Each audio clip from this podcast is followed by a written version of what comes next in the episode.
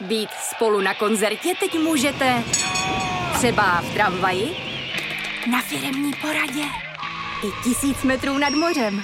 Jsme tu, abyste mohli být mezi svými kdekoliv. Tak zůstaňte ve spojení díky datům na naší nejrychlejší mobilní síti v Česku.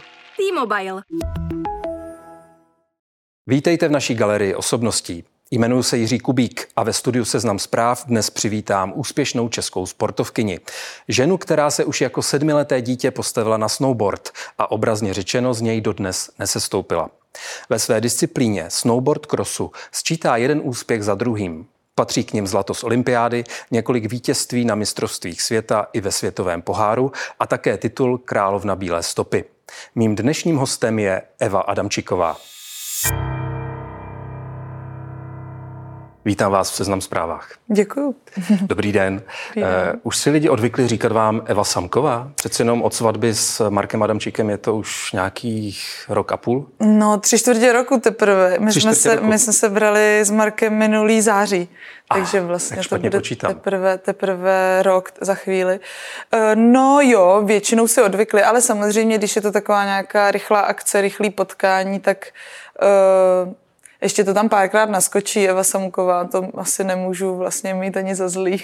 Já to tady na úvod zmiňuji vlastně schválně, protože spousta lidí si vás tak samozřejmě pamatuje a zná vás tak, eh, i když možná tím klasickým nebo nejběžnějším identifikátorem u vaší osoby je ta snowboardistka mm-hmm. s mhm. namalovaným knírkem. Jo, jo, je to tak. Eh, nerozčiluje vás to už, že se vás na to lidi ptají nebo si vás s tím lidi spojujou? Uh, jo, tak spíš už to člověk tak přechází. Myslím si, že ta fáze takového rozčílení už jako dávno přešla a že teď už to jen tak jako se pousměju.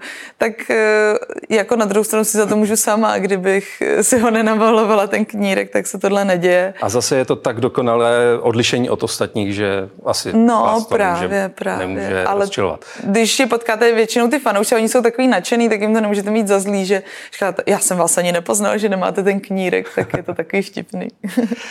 Na úvod tady klasicky v tomhle rozhovoru hraju takový rychlý ping-pong s hosty, že řeknu nějaké slovo nebo jméno a požádám je o tu jejich rychlou reakci, mm-hmm. co je mhm. napadne. Tak když řeknu Dukla.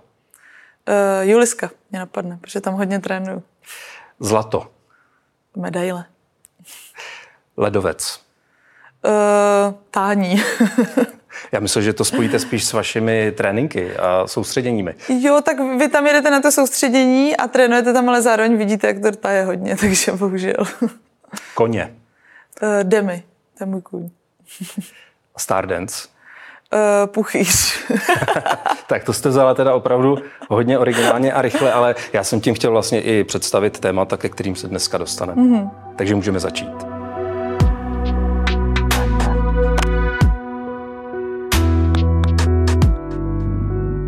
Nedávno tady ve studiu na vaší židli seděl fotbalový brankář Petr Čech a mluvili jsme mimo jiné o tom, jaký vliv má vrcholový sport na tělo na lidské tělo, na zdraví.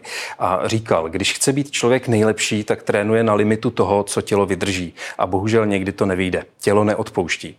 Jak to máte vy? Odpouští vám vaše tělo? Mm, zatím podle mě to tělo ještě funguje, takže se snaží eh, dělat jako by nic, že si myslím, i tím, jak člověk furt je v tom tréninkovém procesu a po těch zraněních se vrací, tak to tělo drží furt docela pohromadě, i když samozřejmě mám nějaký bolístky, který už se to víc ozývá, než když člověku bylo 20. Zároveň já to furt vnímám tak, že předtím, než jsem začala dělat uh, profesionálně nic nebo více soustředit na ten snowboard cross, tak jsem taky nebyla v nějakém jako super shapeu, že myslím si třeba díky tomu, že jsem se dostala na tu profesionálnější úroveň, tak jsem měla víc kontaktu, ať už s fyzioterapeutama, s kvalitním prostě lékařskou podporou. Takže samozřejmě já se jako trochu ničím těma zraněníma, ale co se třeba týče té tý péče takový celkový, ať už jako uh, hluboký stabilizační systému toho těla a tak, jako ty doplňkový kompenzační cviky, tak si myslím, že jsem na tom teďka jako líp jako zdravějc, než, než jsem byla předtím, než jsem začala jezdit na snowboardu. Takže... Počítáte ty, ty zranění ještě? Protože Moc... jsou to dost často i vážná zranění, ne? Jo, zlomeniny, no. vykloubeniny. Když zmíníme to, to poslední, tak to bylo, to bylo zlomení holeních kostí nad kotníky jo, jo, jo, jo. u obou nohou. To byla hmm. ale vážná věc. Asi. To bylo asi vážnější, já jsem si to asi v první chvíli tolik neuvědomovala, až potom, když začnete řešit víc tu rekonvalescenci a zjistíte, že to nejde tak jednoduše jako třeba nějaký jiný zranění předtím, tak člověk se začne říkat, že to je asi trochu vážnější nebo komplikovanější. Uh, ale to asi je zbytečný počítat, to si tím člověk já vím, že lidi, kteří třeba to vidí jako zvenku, tak mají pocit, že jsem byla nonstop zraněná ale já to asi tak nevnímám, protože zas člověk je v té své bublině, ve který prostě v tom našem týmu i v tom okolí, v tom světovém poháru má furt někdo něco, to je prostě normální. Takže kdyby neměl, tak je to takový spíš podivný asi. Tak jezdíte pod svůj limit. ne, dá jako dá my se, se snažíme. Jako, eh, dá se to ježdění ovlivnit tak, abyste se nezranila? Dá se na to myslet při tom, při tom uh, snowboard crossu? No, jako když myslíte na to v trati, že aby jedete a řík, říkáte si, aby se něco nestalo, to není úplně dobrý. Já si myslím, že nejlepší je se připravit eh, jako fyzicky. Pro mě třeba a tím tréninkem, tím, že trénujete hodně to ježdění, že trénujete hodně v trati a jdete nějakou postupnou řadou, že nejdete hnedka do nejtěžších věcí, když třeba ještě na tom tak nejste jako dobře technicky, jezdecky. Takže to a pro mě důležitá určitě ta fyzická příprava. Když má člověk dobrou kondici, je silný a ví, že ty i problémové situace třeba zvládne, ať už nějakou obratností nebo tím, že má prostě silné nohy, tak eh, tak to je pro mě důležitý. A pro mě, když jsem dobře fyzicky připravená, tak mi to dodává i jako mentální sílu, že si víc věřím. No. Takže já jsem si třeba v 19 přetrhla křížový vás a bylo to i z velké části proto, protože jsem nebyla na tom dobře fyzicky vlastně. Hmm. Už jsme zmínili tu zlomeninu, kterou vlastně sledovali všichni, protože se to stalo, myslím, že v prosinci 2021 mm-hmm. po vašem závodě, respektive v cíli zlomeniny obou nohou nad kotníky a vás to tehdy vyřadilo i z toho, abyste jela na zimní olympijské hry do Pekingu. Mm-hmm. Byla, to, byla to vlastně, eh, mělo to tenhle ten fatální dopad. Eh, donutí takováhle věc z člověka si přenastavit priority, říct si, co je důležité, co není? Já mám pocit, že jsem nikdy ty priority, ne, že nejsem úplně uh, olympiáda a nic jiného neexistuje, že jsem se a hlavně jsem možná, jako jasně, že mi to v tu první chvíli a delší dobu je vám to hrozně líto. Nejdřív vás teda rozčilují, že máte zlomený nohy, pak když už to není tak jako, už máte víc času na to přemýšlet, tak je vám to jako líto, že nejedete na olympiádu, ale já ze začátku fakt jako jsem hlavně řešila, že, mě, že mám zlomený nohy a, a že nemůžete chodit, to bylo hlavní. A pak jsem, pak když jsem komentovala třeba ten závod a tak, spolu komentovala, tak je vám to líto, ale na druhou stranu ty věci asi přicházejí taky kvůli určitým věcem a to vidíte až s odstupem, proč třeba to zrovna bylo dobrý, že, nebo jestli tam je nějaký pozitivum, že člověk nejel teda na olympiádu. A já jsem, eh, myslím si, že kdyby to byla moje první olympiáda, na kterou bych měla jet a nejela, tak je to asi mnohem, eh, by mě to víc zasáhlo, protože tohle už měla být třetí. Samozřejmě jako ráda bych tam obhájila eh, nějakou medaili, ale ten nadhled už jsem měla podle mě trošku větší v tom, že člověk zažil dvě olympiády a, a už si to jako zažil. No. taky jste věděla, co všechno dalšího vás může ještě čekat a čekalo, protože vy jste se do té vrcholné formy docela obdivuhodně, možná laickým pohledem řečeno, dostala velice brzy. Vy jste letos v březnu v Gruzii eh, na mistrovství světa vyhrála zlato. Eh, patří tohle vítězství k těm vašim nejcennějším? I vzhledem k těm okolnostem, co tomu předcházelo? Mm, ten zážitek celkově z toho dne je takový silný a pozitivní. Je to skvělý, protože člověk já, mě to vždycky to ježdění bavilo, nebo většinu času a člověk rád závodí. Ale tohle bylo mistrovství světa, kdy jsem vlastně byla hrozně vděčná za to, že tam můžu stát, protože prostě čtyři měsíce před tím mistrovstvím světa jsem nemohla pořádně jezdit ani jako po sjezdovce. Uh, takže jsem tam měla takovou vděčnost, takovej právě s takovou lehkostí ten den probíhal, že to bylo super v tom, že jsem uh, se cítila dobře, jezdilo se mi dobře a pak na tom startu v tom finále jsem si říkala, to je bomba, že vůbec tady můžu jezdit, tak jako takže ta psychika, psychika si taky hraje velkou roli. Jo, jasně, jasně. A někdy je to zajímavé, vy to furt tak ladíte. Já, jako já si myslím, že už docela zkušenosti mám v tom závodění a stejně ten každý závod je trochu jiný. A někdy cítíte i tak tu lehkost a říkáte si, jo, to je super den. A stejně to nevyhrajete. A někdy se třeba necítíte tolik dobře A pak si říkáte, tak co můžu udělat pro to, abych se cítil, aby ten den probíhal tak dobře, jako právě třeba v té Gruzi. A nemůžete všechno ovlivnit, ale chtěla jsem si jako ten den udělat radost a jako jenom takový ten velký vděk, že se mi dobře jezdí. Mělo to trošku jako takový jiný rozměr a takový asi, který můžete mít asi až ve 30 a ne, ne ve 20, no musí člověk eh, trošku si prožít asi ten život nějaký. Mě překvapilo, že váš trenér Marek Jelínek eh, ještě vlastně koncem letošního února, těsně před tím mistrovstvím, říkal, že si myslel, že po vašem posledním úrazu už nikdy nebudete jezdit tak jako dřív. A pak říkal, eh, FK je na tom ale možná ještě líp než před zraněním. Jak se toho vlastně dalo dosáhnout? Říkala jste, že čtyři měsíce předtím jste nemohla na tu sjezdovku ani si stoupnout. To znamená, že ta hmm. příprava na takovýhle závod je, nechci říct jednoduchá, ale relativně rychlá. No, já si myslím, že jsem taky měla nějaký štěstí v tom, nebo že to tělo mi fakt jako v těch věcech docela vychází vstříc, já jsem ty předešlý zranění, jasně vždycky jako je ta rekonvalescence nějakou dobu trvá, ale potom, když jsem se dostala do, do dobré jako formy a do přiježdění, tak jsem nikdy ty zranění nepocitovala, že i po křížovém vazu všichni třeba říkají, že to cejtě a tak. A já jako musím zaťukat, že jsem nikdy nic jako uh, necejtila, nějakou bolest velkou, nebo cítíte trochu nějakou bolest, ale to je taková, kterou, která jako je normální při tom vrcholovém sportu.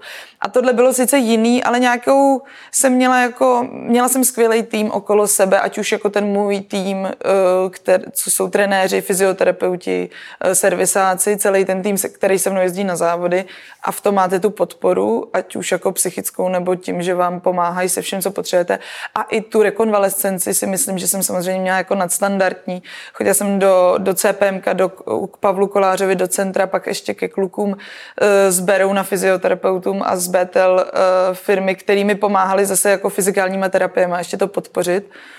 A já vlastně nevím, no, tak jsem se snažila prostě jezdit a jako ty a první závody nebyly dobrý, ale já si myslím, že jsem jako jezdila dobře, ale nejezdila jsem určitě nejlíp, jako pak v těch závodech po mistrovství si to bylo znát, že když jsem jezdila ve více lidech, když jsem nejela první, ale jsem druhá, třetí, tak jsem tam dělala mnohem větší chyby, že jsem v tomhle nebyla vyježděná, ale uh, asi k tomu přispívají i pak ty zkušenosti, no, že si trochu musíte věřit pak už. Mně se na vás líbí, že je vidět, že si z toho vlastně nic moc neděláte, nebo že je to pro vás taková jako do jistý míry zábava a nejste tak upnutá na ten, na ten úspěch, aspoň to tak na mě působí. Mm-hmm. Ale když se zpět, zpětně ohlídnete za tím vším, co jste dokázala, čeho si nejvíc ceníte? Je to to zlato z olympiády v Soči, nebo to, že obhajujete tituly ve světovém poháru?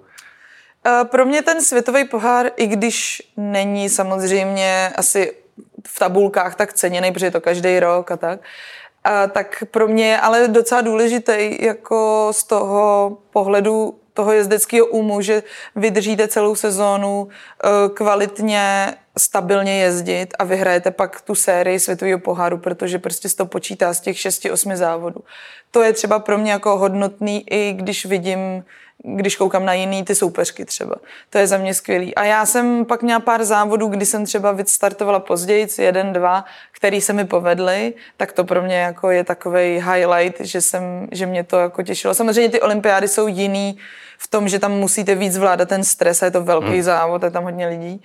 A pro mě pak taky velký úspěch asi, a to vidím asi až teďka zpětně, že jsem, po, protože po olympiádě v Soči jsem sezónu po olympiádě nebyla úplně nějaká nadšená z toho ježdění a ne, nebavilo mě jezdit, takže jsem našla zpátky tu chuť jako, že jste si řekla, zlato už mám a končím, nebo? Ne, ne, to, to vůbec. Já jsem chtěla jezdit, jenom mě to prostě nebavilo a nevěděla jsem, co s tím dělat. Takže jsem tu sezónu po olympiádě měla takovou volnější, odpočinkovější a snažila jsem se vlastně nějak dát dohromady. Ale to si myslím, že mývá prostě ten, ten eh, dopamin vám tou olympiádou tak vystřelí nahoru i celému tomu týmu útlom. a pak prostě to, pak čekáte, co se stane a ono se toho za stolik nestane. Jako jasně, poznávají vás lidi, ale jdete za něčím dlouhou dobu a pak to teda se stane. A co dál? A pak co dál vlastně. A myslím si, že to je trochu přirozený proces. No.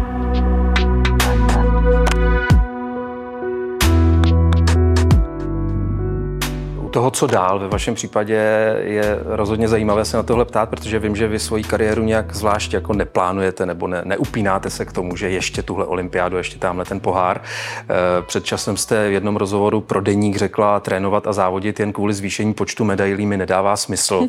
Nevyrostla jsem ve sportovně drilovací rodině. Co vás tedy žene dál?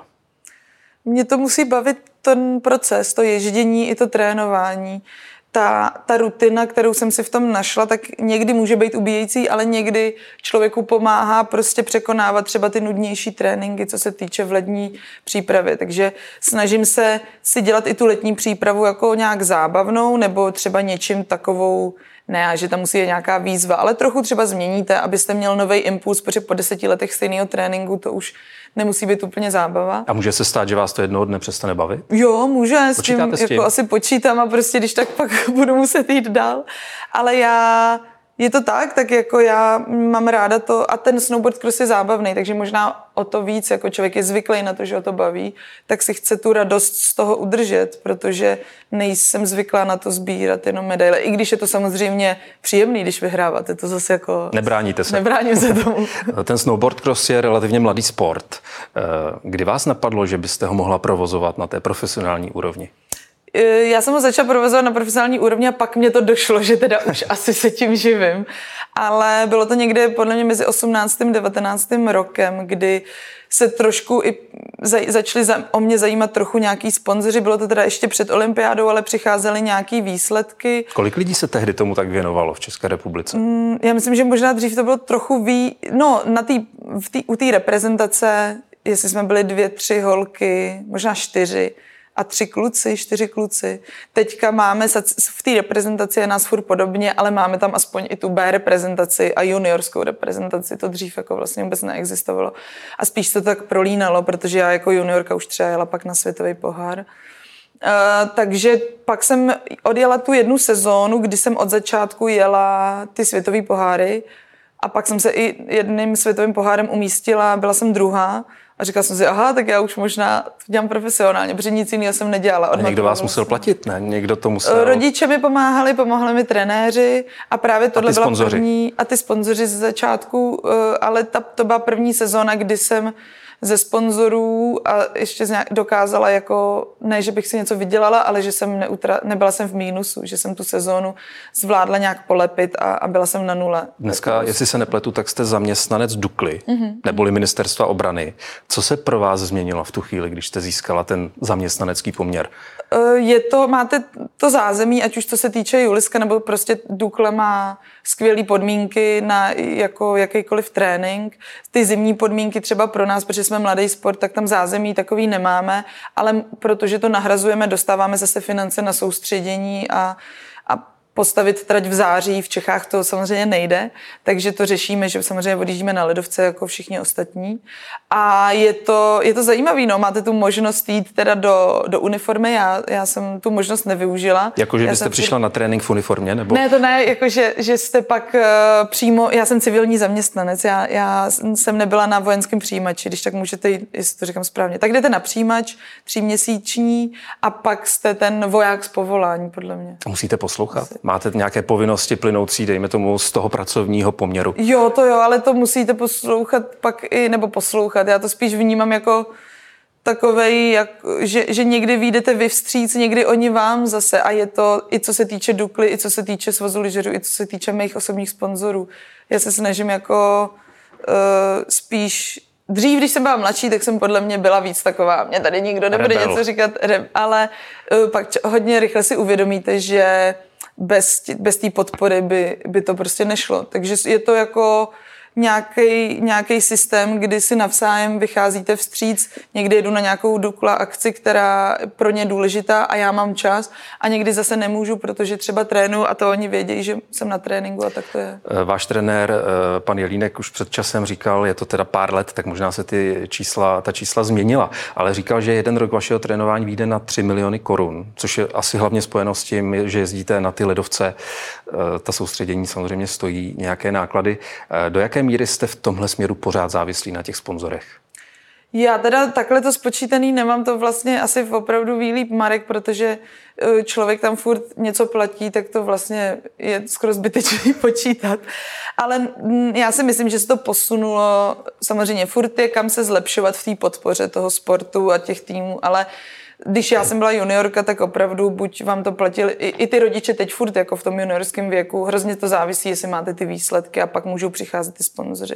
Ale ty náklady na tu sezónu, snažíte se prostě napasovat do toho, jaký máte budget, jakou máte možnost, třeba ten tým. Takže uh, já plno věcí samozřejmě už mám hrazený od Dukly nebo od svazu lyžařů a pak ty věci extra si třeba platím ze svých sponzorů, anebo hlavně ty osobní sponzoři jsou na to, aby člověk si viděl i na normální živobytí nebo na normální Rozumím. život, aby, aby člověk mohl fungovat. Ty sponzoři vlastně dávají ty peníze pro to, aby se do jisté míry, aby vás podpořili a zároveň hmm. trošku se zviditelnili na vašem úspěchu, což předpokládám přišlo asi při všech těch vašich hmm. zlatých medailích a tak dál. Eh, stalo se něco, že jste něco odmítla, že jste nechtěla být tváří nějaké kampaně nebo... To odmítáte tak různě, někdy, někdy opravdu už máte protože se snažím i s mým manažerským týmem to dělat kvalitně a spíš dlouhodobější eh, spolupráce nebo kontrakty s těma firmama, protože nám to dává větší smysl, že je to kvalitní Eh, spolupráce, ale někdy to odmítnete to ani jako třeba není, vám, není to mě úplně, jako že to není, jak, že bych se v tom cítila dobře, nebo už si říkáte, hele, tohle by bylo moc, zase jako nechci Řeknete nám příklad něčeho, co, co je pro, Ježiš, pro vás eh, za hranou? Uh, to není přímo, že by to bylo za hranou. Ale neidentifikujete často, ale se s tím. Se s tím neidentifikuju, anebo že je to, že třeba toho mám moc, že si myslím, že by to bylo na úkor furt tam hledám ten balans. A co je vám aby... to nejbližší, to, co musíte uh, to v rámci sponzorských uh, aktivit udělat? Uh, jsou to samozřejmě věci, co, se, co rezonují s nějakým mým přesvědčením životním, ať už je to přesně, já nevím, sportovní oblečení, protože já v tom chodím furt vlastně, já jako málo kdy oblíkám nějaký, e, takže v tom funguji třeba pořád. Jsou to věci, které jsou hodně spojené s tím mým, s tou nějakou životní jako cestou. A někdy to jsou třeba firmy, které máte pocit, že jsou naprosto jako nespojitelný se mnou, ale tam nejde tolik o třeba tu prezentaci té firmy, ale jde o to, že, že můžete třeba i jenom jako stmelit ten vnitřní ten, ten vnitřek té firmy, že třeba já můžu přijet na nějakou akci, můžu prostě, že i třeba v té firmě můžu, i když to pro mě zní furt jako uh, divně, že, že mají něco společného, že prostě naše firma sponzoruje Evu Samkovou a, a máte v té firmě na co jako se těšit, že třeba sledujou, že vyhrávám závody a tak.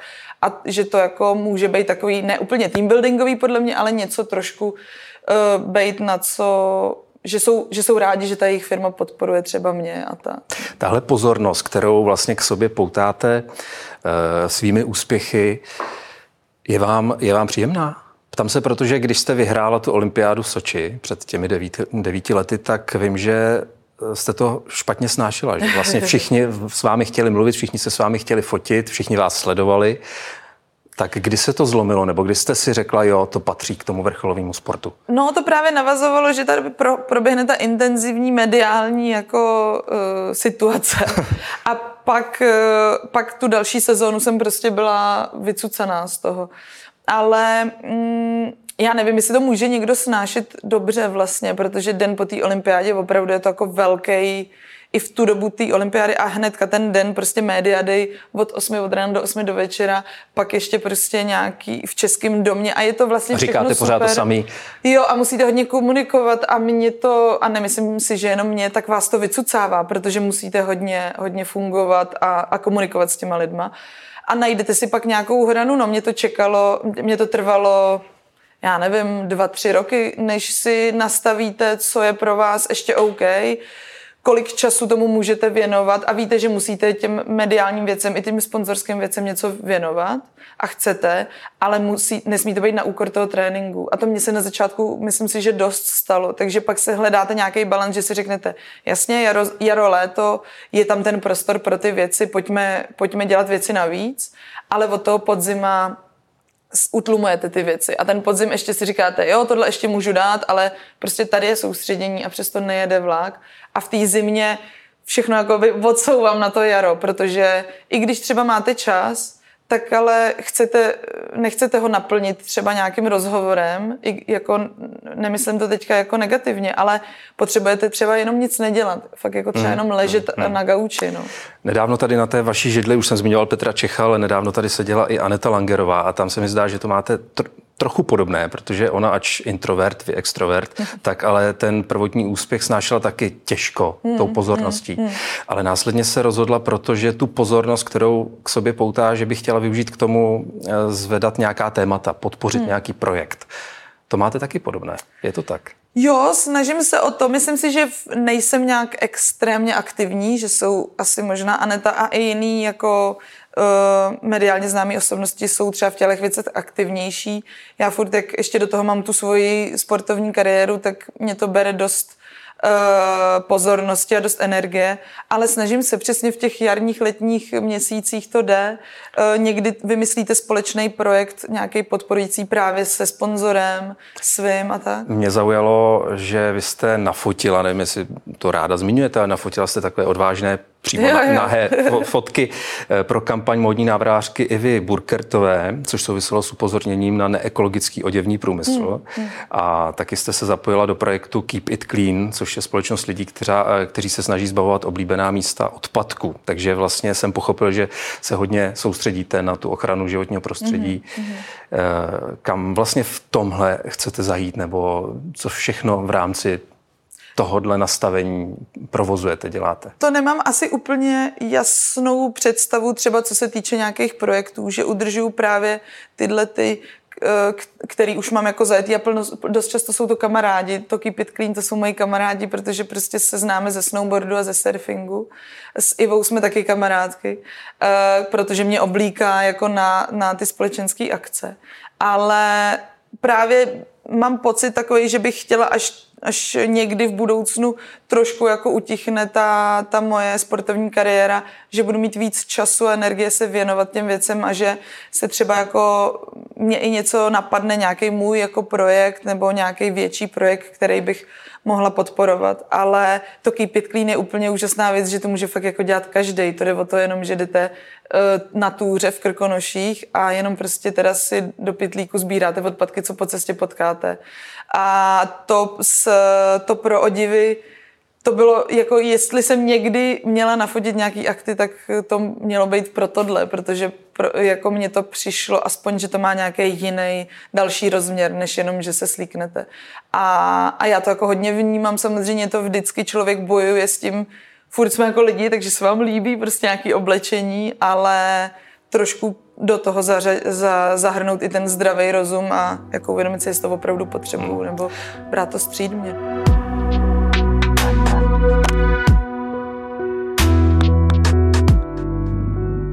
úvodu rozhovoru, když jsem se ptal na ledovce, tak jste řekla tání, eh, neboli vlastně asi si uvědomujete a vnímáte klimatickou změnu, v jejím hmm, důsledku hmm. ty ledovce tají. Eh, jak reagujete na lidi, kteří dodnes tu klimatickou změnu popírají? nepřipouštějí? Já doufám, že jich je čím dál tím míň. míň. A... Pouštíte se do nějakých zapálených diskuzí? Ne, ne, já jsem v tomhle poměrně takové jako... Nemám, nemám vlastně ráda nějaký jako brutální vysvětlování. Myslím si, že ten...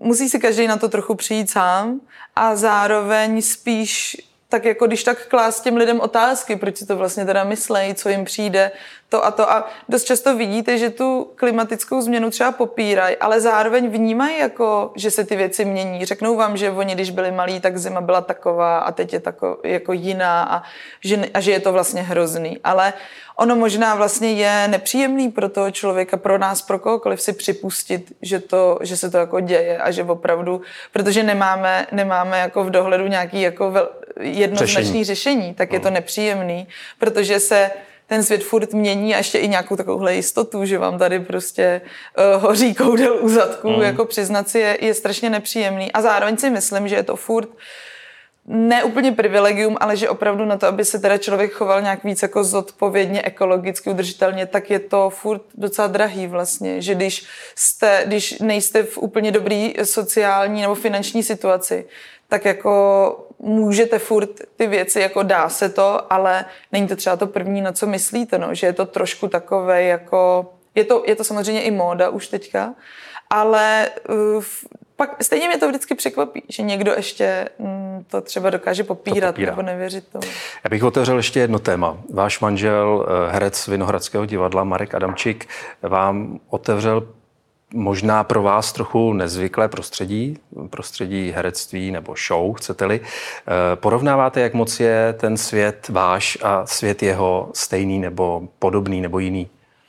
Já mám pocit, že to docela často porovnávám a nevím, jestli to je vůbec porovnatelný, no, že vždycky se nad tím tak zamýšlím, protože to je ta analogie, já jako, to je jediný vlastně, s čím to můžu porovnat, že jo, já to můžu porovnávat se svým sportem, protože v nějakou jednu chvíli musíte něco předvíst, u mě je to ta jízda, u něj je to třeba i delší nebo i kratší doba, ten herecký výkon, ale právě mě to vždycky pak začne fascinovat tím, jak to má hrozně vrstev, že člověk dokud, protože samozřejmě tak všichni jako konzumuje, chodíme do divadla nebo koukáme na filmy a fascinuje vás, fascinují vás ty herecké výkony, ale pak se dostat do toho procesu, toho vytváření vlastně, toho finálního produktu nebo té finální scény, je hrozně zajímavý a nikdy mi to nedošlo, kolik vrstev to má, jak moc se nad tím ten herec může zamýšlet a z jakých úhlů pohledu to brát a jak opravdu se snaží si říkat, aha, tak co ta postava vlastně jako chce a nechce. Tak pro mě to bylo třeba zajímavý, kolik zatím je práce a myslím si, že obecně ty herci jsou u nás vnímaný, že jsou to takový jako uh, za nic, že chtějí furt něco a že mají všichni hrozně uh, peněz a že jsou slavní a tak. A všichni na to koukají. A všichni na, na to koukají. Na ta její díla. Akorát Přesně. jim nikdo nedá tu medaili zlatou. Přesně tak. Mě teda zaujalo, že se ty vaše světy vlastně tak jako zvláštně přiblížily nebo propojily, když Marek Adamčík natáčel film Poslední závod, mm-hmm. kde on představoval německého sportovce začátku minulého století Emericha Ráta.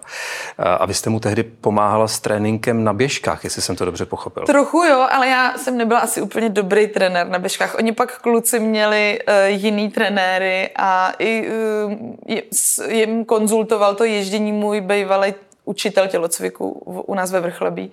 Takže i takhle se to propojilo, ale já jsem ho moc toho asi nenaučila. Ale Marek jako na běžkách uměl už předtím, takže šlo jenom o nějaký jako tu stylizaci, protože prostě řešíte, že se samozřejmě před, nevím kolika, 150 lety běhalo, běhalo jinak než teďka. Mm, ale jo, bylo to super, tak my i v rámci toho covidu, když byly zavřený divadla, tak Marek se mnou chodil hodně na tréninky a byli jsme skoro každý den spolu A dostal, se, dostal se do té formy, že by se mohl postavit na start nějakého závodu? Myslím si, že jo, že samozřejmě záleží na podmínkách, ale on i uh, před tím natáčením běžel běh uh, Praha Běchovice a bylo to taky jako na podporu, protože ještě vybírali uh, peníze nějaký navíc uh, na natáčení. Takže on vlastně je docela sportovec, my všechny ty naše dovolený máme, ať už třeba nějaký trekový, že chodíme na nějaké jako výlety nebo kola. Ale, ale snažili se, no, a ještě se otužovali do toho. A vás eh, postavili taky před kameru v tom filmu? Jo, já jsem byla kompars, ale pak eh, myslela jsem, že fakt bude jen tak někde v pozadí a pak se tam stala jedna scéna, kdy potřebovali tam někoho a já jsem v tu dobu, to odpoledne, jsem, mi řekli, hele, teďka ti vůbec nepotřebujeme až večer, tak jsem tam byla někde uh, za rohem a pak najednou na mě volají a měla jsem tam říct ty dvě věty, no, tak jsem z toho byla nervózní a je, hrozně, to, je to hrozně zvláštní a úplně tam vidím, jak, jak jako já jsem dost často i taková zbrklá, mám pocit, že to všechno musím udělat rychle. Takže to tam Ty věty jako jste měla říct pomalu. No, tak je, mám pocit, když se na sebe pak dívám, že je vidět, že tak jako abych už to mohla říct, že ne tak jako v klidu a že počkáte, až to ten člověk dořekne a vy si to pak jako řeknete. Že prostě mám pocit, že mi řekli, že to mám do, že to říct až po té slečně a já jsem prostě, že opravdu je tam výraz v mém obličeji, že čekám, kdy už to můžu říct. Ale jinak si myslím, že ta show, ta exibice je vám vlastní. Nejenom tedy, že eh, jezdíte na, na snowboardu a, a jste úspěšná, ale i to, že hrajete na saxofon. No, už nehraju, Nebo jste hrála, hrála jste na bicí. A co asi taky je dobré zmínit, že jste se objevila v klipu Báry Polákové, Pojď si, jo. kde jste teda se objevila. Tam prostě hrajete. Natáčeli jste to na Bali. Uh, jestli se nepletu, vy tam možná i zpíváte? Na, pak jsme i nahráli kousek, že jsem zkusila naspívat, takže to tam je jako namixovaný. Tak A jak jste se k tomu dostala? Uh, no vlastně na, kde, tam, kde jsem se potkala i s Markem na, na koncertě Světlo pro světlušku, tak Bára tam měla tak jednu písničku a přišla tam za mnou že, by, že mám prostě jednu písničku, ke který bych chtěla natočit videoklip a že bych jí, jako že by to chtěla natočit se mnou, že prostě má pocit, že bych jako tam v tom byla dobrá. No že a pojedete pak, na Bali. Jo, a že bych chtěla na Bali, ale že ještě neví, jestli to vyjde. No a to bylo na podzim a na jaře v Dubnu jsme jeli na Bali. Neznali jsme se, my jsme se do té doby viděli asi dvakrát na pět minut a pak jsme jeli spolu na deset dní nonstop. Podle toho a klipu jste si to ale výrazně užili. Jo, užili, užili. Myslím si, že jako báře pak jeden kámoš říkal, jestli si uvědomuje, že to ale mohl být úplný průšvih, že ne, mě neznala, že nevěděla, jak to bude fungovat. A teď jsme vlastně ještě hráli ve videoklipu Báry v novém uh, sousedu v Trávník a tam teda hraju na ty bicí, ale opravdu to jako neumím. Ale je to zábava s ní hrozná, no, ona si vždycky něco vymyslí, my tam teda pak jako šeškujeme trochu, ale to, to jako na ty bicí, to bylo strašný. Naštěstí to v tom uh, videoklipu je, je ta, ten originál a není tam to moje mlácení. To, tak ten jsem ještě neviděl, ten si musím pustit. Ale musím zmínit ještě jednu věc, protože letos na podzim s manželem vstupujete do dalšího ročníku televizní soutěže Stardance. Uh, je to pro vás nová výzva? Berete to tak jako, co ještě všechno dokážu, v čem všem můžu být úspěšná? Uh, Jo, jako to, že bych si potřeba dokázat, že i ve Stardance budu úspěšná, to ne, ale je to určitě výzva v tom, že chci zkusit, jestli dokážu vlastně ten svůj projev i zvládnout, jestli se dokážu naučit tančit vlastně a jestli to bude vypadat dobře nebo ne. A já se ráda učím vlastně nové věci a když ne každý má takové možnosti, že mi přicházejí ty možnosti, některý využiju, některý ne, tak si myslím, že by byla škoda to nevyužít. No. Ehm, půjde to dohromady s vaším tréninkem nebo vůbec s plánem na další závody? Uh, plán je takový, že normálně ta, ta suchá příprava, ta fyzická příprava v Praze, to normálně budu jako dopoledne dělat své tréninky, odpoledne uh, tancování, nebo pak se to samozřejmě bude měnit, jak budu potřebovat. A samozřejmě ta, ta příprava na sněhu, na ledovcích, ta, se, ta se spozdí. A záleží samozřejmě, teďka nemůžu, nedokážu říct, že jo, samozřejmě kam člověk dojde, takže to bude pak už jako v tu chvíli nějaký, uh, nějaký řešení ze dne na den asi, nebo z týdne na týden. A předpokládám, že když tak v nejhorším vynechám první dva závody v prosinci, ale třetí závod je na konci ledna a to už bych normálně chtěla stihnout. Takže to nebude zas tak hrozný. Myslím si, že za celou tu sezonu opravdu bych měla vynechat jenom první dva závody a odjet od ledna, březen, duben, uh, teda leden, únor, březen závodní sezónu a normálně jsem si říkala, že prostě, když jsem minulý rok vyhrála mistrovství světa, že si zasloužím teďka, že jsem jako odměnu Stardance. Takže plán je takový, že v prosinci vyhrajete Stardance a pak jdete na ty světové poháry. No, Stardance bych chtěla uh, být spokojená se svým výkonem. to, je, to je cíl. tak já vám přeju, ať jste spokojená jak na tanečním parketu, tak hlavně na svahu, děkuji. na snowboardu a děkuji za rozhovor. Děkuji.